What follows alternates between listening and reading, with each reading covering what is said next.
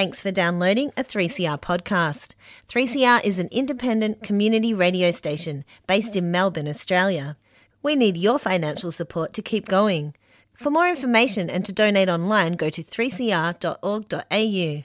Now stay tuned for your 3CR podcast.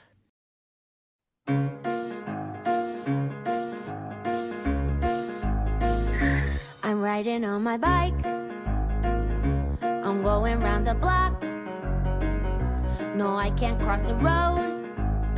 I'm not allowed to do that. I'm so Good morning. Welcome to this week's edition of the Yarra Bicycle Users Group radio program for Monday, 27th of April.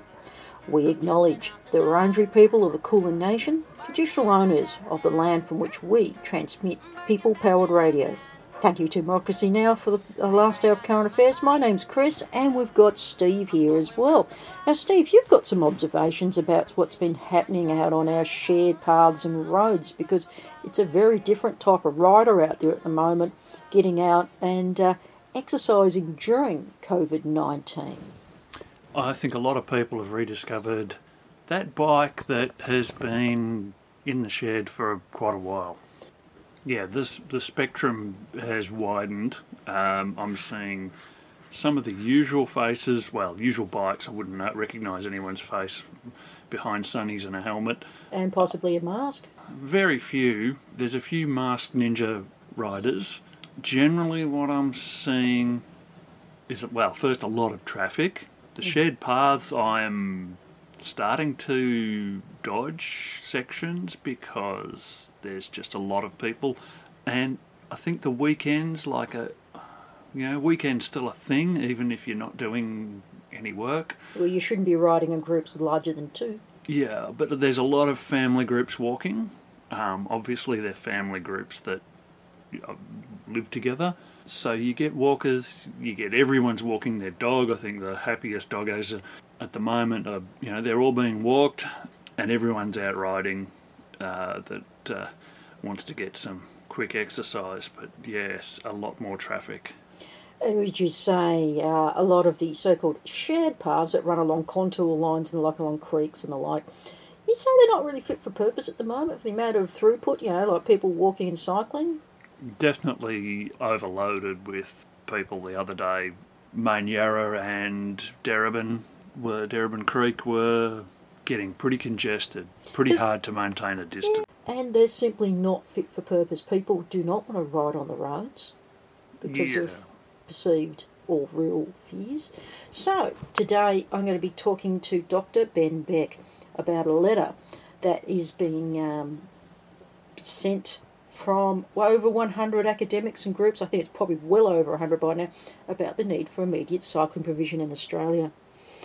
And uh, rolling out tactical stuff because, you know, I've spoken about this on at least three shows and it really needs to happen in Australia. What do you think, Steve, would be good places around, you know, Darebin, Yarra, quickly off the top of your head, Melbourne? What that could they do? Like, what streets? Well, Melbourne's cracking on, City of Melbourne are cracking on with their through lanes that sort of bisect across the city, like um, Latrobe Street. There's talk of something in uh, St Kilda Road. So well, that's I- been talked for a while. Yeah, we'll be having none of that apparently at one stage from the state government, but may change. The thing that needs to happen is that it needs to be interconnected, and the adjoining suburbs need to look at where current infrastructure is and look at the through connections and start joining things up on the map. So you're talking north, south, east, west, other things coming in. Because, you know, go back a few shows, I had Phil Manis on the show talking about he was helping people out make uh, or create uh, routes for them to ride because, you know, you go into Google Maps and, you know, you kind of, you end up on the Eastern Freeway. Yeah, uh, these sort of things, there's, uh, I don't know, there's an absolute disconnect, I think, sometimes. With, Yeah, the the what Phil's doing is helping people navigate the environment we've currently got. Some of that route finding could be used to plan new routes, like some of the little scribbles that people have got Yeah. to do. You've got to cut across here, you've got to go down this little bit of a street, whatever. some of that can be used to plan future infrastructure, but this is the big, hard, like butting up against conflicting interest things of, you know, parking and motor vehicles use and stuff like that. That the land managers. Okay, yeah. Well, speaking speaking generally though, what what kind of streets or something could you come up with? Like you think of the Darebin Shimmy in the inner north, or somewhere coming in from the west, be a lot more uh, friendly to people who've got kids or people who are not used to riding. Because you know, you think about it, you don't want it to be next to B doubles and fast moving sports vehicles. Yeah, the, the things like the Brunswick Shimmy could be re, you know, repainted and re-signed. All of the all of the adjoining so things like that, where there's a conflict, potential conflict points. So if you if you've got a T intersection and it's currently a give way, maybe that should be made a stop. The signage and sight lines improved, stuff like that to make those routes work better, even though they are on road. For major mm. stuff, that was getting back to what I was saying. Those, yeah, so those, like thinking of a alternatives to Johnson Street. Yeah, there's a lot of things where you could sit down with a map and just pull it apart, couldn't you? Go, look, there's hardly any traffic on this street right now. Yeah, the... and moving forward to a time where we want to use the magic words reopen the economy. Yeah, having the crossings enabled, like, you know, if it's a ped crossing, you enable it with a bike lantern, so it all magically becomes a bike crossing as well, so it's not you're you're riding on a pedestrian space. Yeah, and also getting rid of those beg buttons because the, oh, know, they're germy. We don't want to touch them. Yeah, well, you know, let's be serious about it. You know, we've got to, you know, uh, we're living in a radically altered environment where things could crop up again. Okay, up next, I'm going to be speaking to Dr. Ben Beck about a open letter from health professionals and transport professionals about the need for increased cycling provision or walking provision as well during the COVID 19 pandemic. Australian music needs your help. Music festivals, concerts, and local gigs have been cancelled due to coronavirus. Artists, crew, and music workers have lost their jobs and don't know when their next gig will happen. We're all facing the sound of silence, but you can help. Visit thesoundofsilence.com.au now.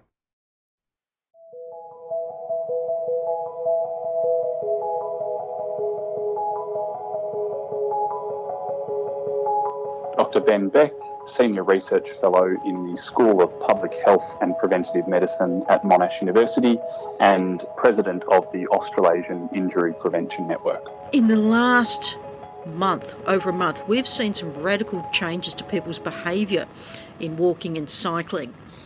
And um, this is due to like the COVID 19 restrictions.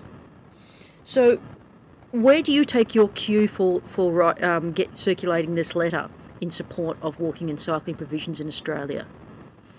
I think exactly as you've articulated, we've all experienced this change in what's been going on on our streets and on our footpaths and, and, and shared paths. Um, it's clear that uh, that physical activity is actually a really important component to our lives at the moment during this pandemic, and it's clearly supported as it's one of the four essential activities the Australian government recommends as part of this pandemic. And as a result of that, we've seen large increases in the number of people who have been walking and riding bikes um, around our, our paths and realistically, it's, it's clearly highlighted to us that we have insufficient space. There's just cramped room everywhere we are.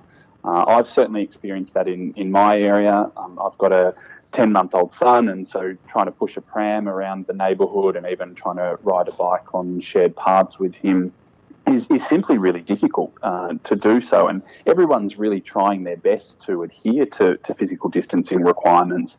But the space that we've given to people who walk and ride is simply too cramped. And so what we thought was that we needed a united voice on this. As I said, this is a, a, phenomenon that everyone is experiencing. We're clearly hearing from all of the walking and cycling groups that this is a problem. And so we developed uh, a letter and had over 100 health and transport experts sign this in partnership with really key national organisations uh, to call on government to, to, to act. And it needs to be a call to action right now.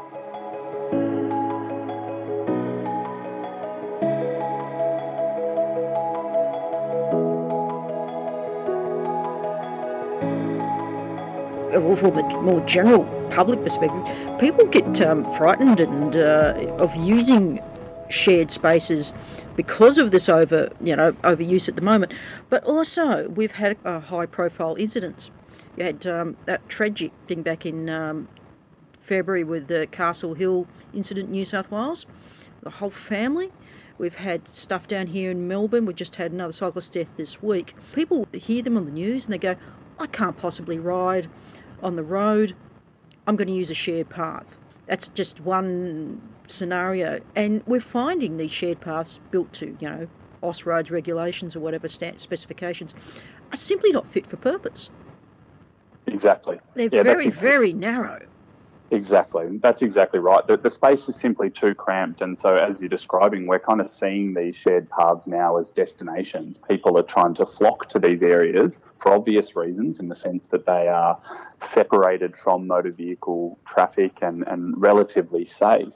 Uh, but because of that, we've simply got really large volumes on these shared paths. And exactly as you've described, they're simply insufficient. And the thing being that Austroads, I'm not you know, using them as you know, to castigate, but they've been built to these specifications over decades and they are simply too narrow for throughput of walking and cycling.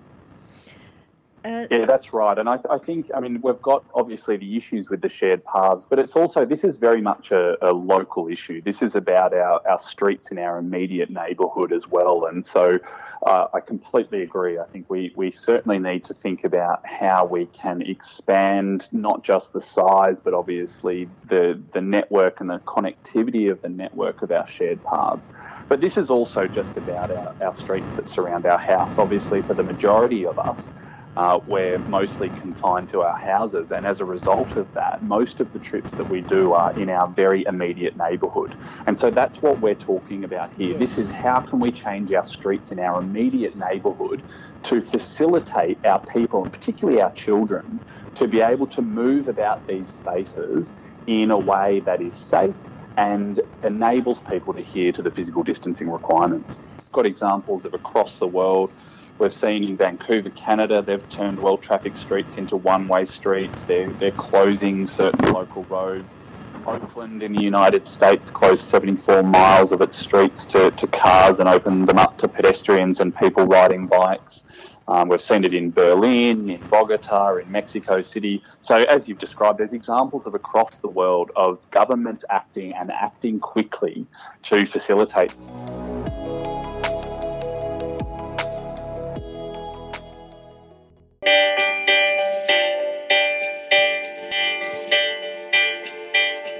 I think this is a great time to build community during this coronavirus. Everyone is in this together, and I think it's a great way to open up to people around us and to reach out. For example, when you go out to your mailbox or go shopping or go for a walk, why not say hi to the people around you? A lot of people are already doing this, but I think um, the more people do it, the better. It's this little acts of kindness which will get us through this time. It's also very mutually beneficial, and I think we should keep building community even after this time.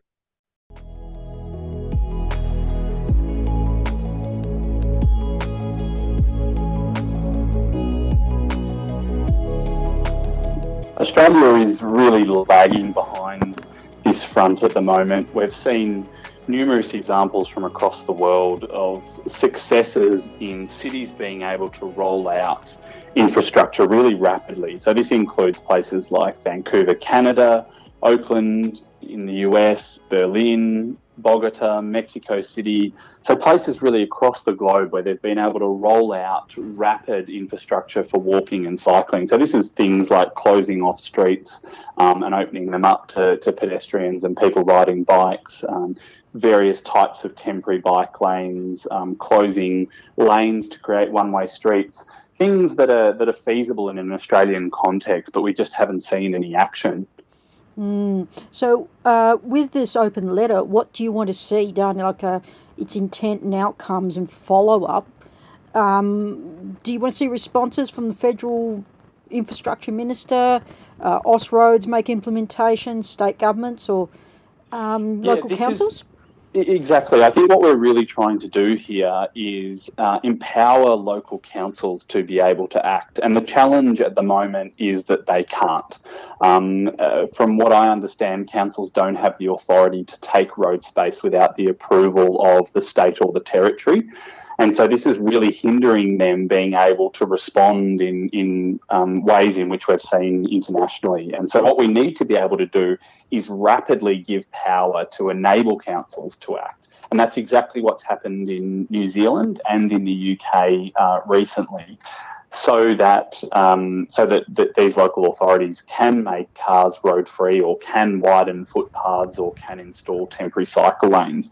So this is really from our perspective, the first challenge. It's to get states and territories to rapidly provide local councils with this with this authority, and then in addition to that, then thinking about stimulus packages and funding models to be able to to support the rapid rollout. And again, taking New Zealand as an example, where they've done exactly that, um, provided um, significant uh, funding for local authorities to be able to consider rolling out these kind of tactical urbanism type uh, interventions so, from a state perspective, let's use Victoria and New South Wales. Victoria, Vic Roads, and New South Wales, the RTA. Now, you know, they're the people that people, oh, they're the organisations people should be lobbying yeah, and I mean, it really comes down to the ministers themselves. This is something that um, uh, either uh, transport or, or, even health or ministers or, or the premiers um, can make a decision about. And as soon as they make this decision, then the powers are given to local councils. And so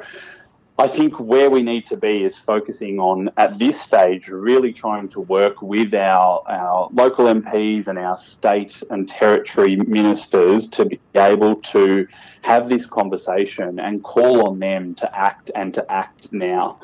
Uh, that's our, our short term goal. And then, obviously, as we move uh, into the longer term, we need to think about how we can support these modes of transport into the future. I think one of the challenges that we face in these times is that, uh, and particularly when we start to think about some of these social distancing measures being relaxed, is that people are likely to be hesitant in using public transport. Um, and the reason for this is that it's challenging to, to maintain some of those social distancing practices on public transport.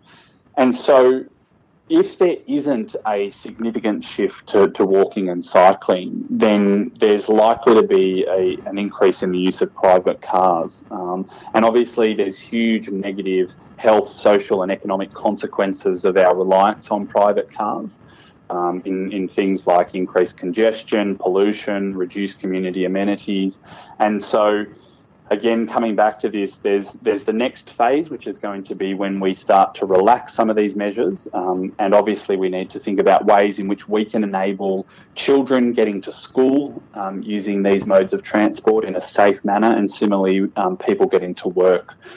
And then beyond that, then we need to think about um, long term investment in this space. And we've certainly seen calls from across the country in um, certain organisations and cities considering uh, what used to be 20, 30, 40 year plans in, in terms of um, cycling or walking infrastructure. And calling on governments and councils to try and roll these out in three to five years. Um, so this is kind of a, the, the, stage approach that we can try and advocate for to support these modes of transports now and into the future.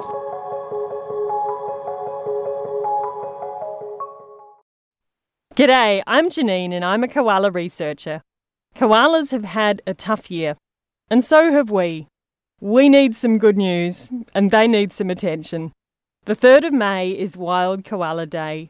Share a picture of a koala on your social media, wear a gum leaf on your shirt, and tag Wild Koala Day. Go to wildkoaladay.com.au for more ideas of how you can help koalas from home. A 3CR supporter.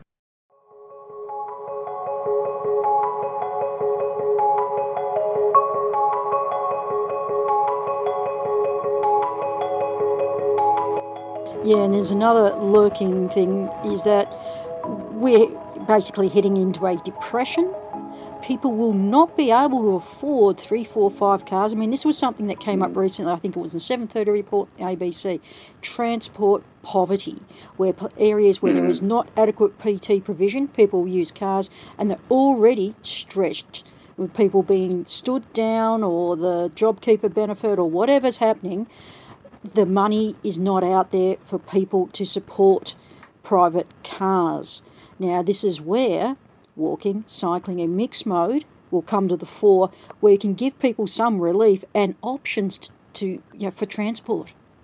Exactly, I couldn't agree more with that. I think it's um, it's fundamental, as you said, in, in these times where we're likely heading into um, a, a, large recession, that we need to be able to, to support these. And I think it also raises the, the, the topic of, of equity yes. um, and how we need to be considering where we kind of roll out these interventions. And, and the point that you've raised is exactly right, that um, particularly in some of these lower socioeconomic areas where there often is a higher reliance on the motor vehicle, perhaps that's where we need to be thinking about um, uh, those neighbourhoods and, and, and really starting our focus there so that we can um, ensure that we have equitable access to, to healthy and sustainable modes of transport. Yeah. So if people want to support this uh, letter, um, I'm, I've actually after this interview, there's a part of the show where I'll be reading out the letter in full.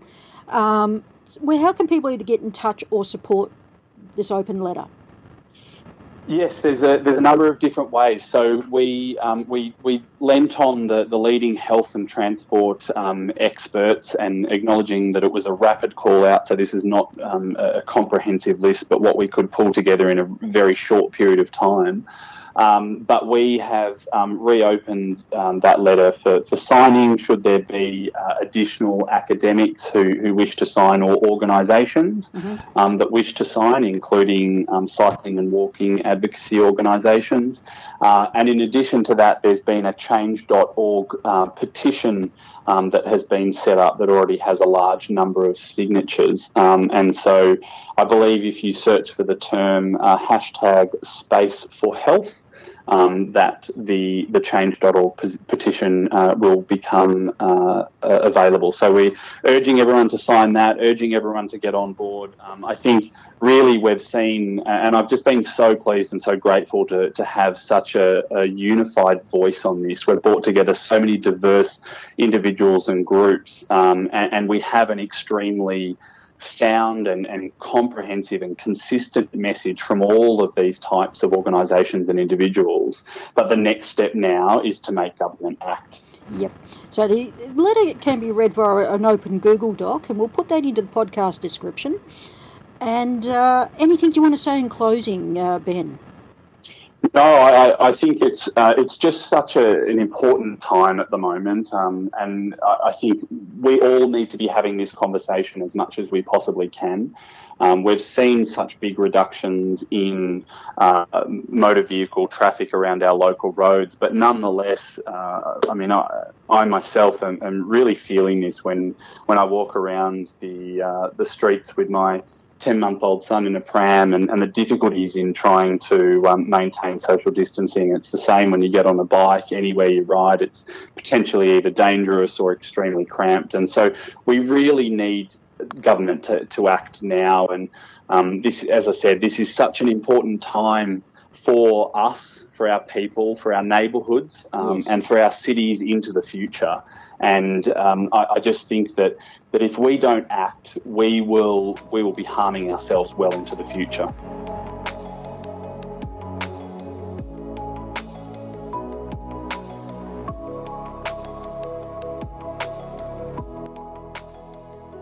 Doctors, public health, and transport researchers call upon government to enable safe walking and cycling during the COVID 19 pandemic and into the future.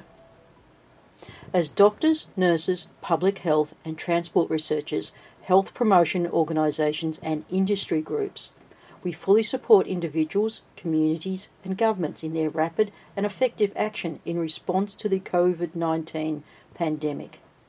We recognise the importance of social distancing with particular need to protect the most vulnerable. During this time, however, all our existing social and health risks do not simply go away. The Australian Government recognises this and has listed physical activity as one of the four essential activities. Walking and cycling for physical activity and mental health. Walking and cycling, whether for essential workers to commute to and from work or for the purposes of recreation, provide easy opportunity for physical activity and adherence to social distancing. Physical activity has substantial and wide reaching physical health benefits, such as reducing the risk of cardiovascular disease, cancers, dementias, and diabetes, and is also beneficial for mental health. Furthermore, safe cycling and walking will be imperative in reactivating our economy when social distancing measures are relaxed. This will enable people to travel to work and school using transport modes that are both safe and healthy. Walking and cycling for long term social distancing. Walking and cycling are comparable with social distancing. Social distancing is frequently challenging to maintain on public transport, so shifting even a proportion of these passengers to walking or cycling trips will have infection control advantages that limit transmission. If there is not a significant shift to cycling and walking, there will likely be a commensurate increase in the use of private cars, leading to increased congestion, pollution, and reduced community amenity. Anecdotally, there has been significant increases in cycling and walking as forms of exercise during the COVID 19 pandemic, including children. However, current cycling and walking infrastructure is often inadequate in providing safety and sufficient space to facilitate the recommended 1.5 metres of physical distance between persons. This demonstrates the clear need for the rapid rollout of cycling and walking infrastructure in Australia. Reported decreases in motor vehicle traffic provide a unique opportunity to repurpose space usually allocated to motor vehicles for temporary infrastructure to support cycling and walking. Additionally, there has been some emerging evidence of increased deaths of pedestrians and cyclists, further demonstrating the need to act rapidly to support safe physical activity. Australia is lagging behind the rest of the world. There are numerous examples across the world of the rapid rollout of social distancing infrastructure to support cycling and walking during the COVID 19 pandemic. Measures have included reduced speed limits, widened footpaths, emergency cycle lanes, streets closed to motor traffic, or the removal of manual pedestrian buttons. New Zealand have recently introduced substantial funding to support the rollout of interim measures to make it safer and easier for people walking and cycling. And the UK have given local authorities the power to quickly and easily make roads car free, widen footpaths, or install temporary cycle lanes. As yet, we have not seen a similar response in Australia despite the urgent need. Thus, we call upon decision makers to take urgent steps to enhance walking and cycling during the pandemic through these or other measures to ensure that safe physical activity and social distancing can occur in our streets now and when the economy is reopened.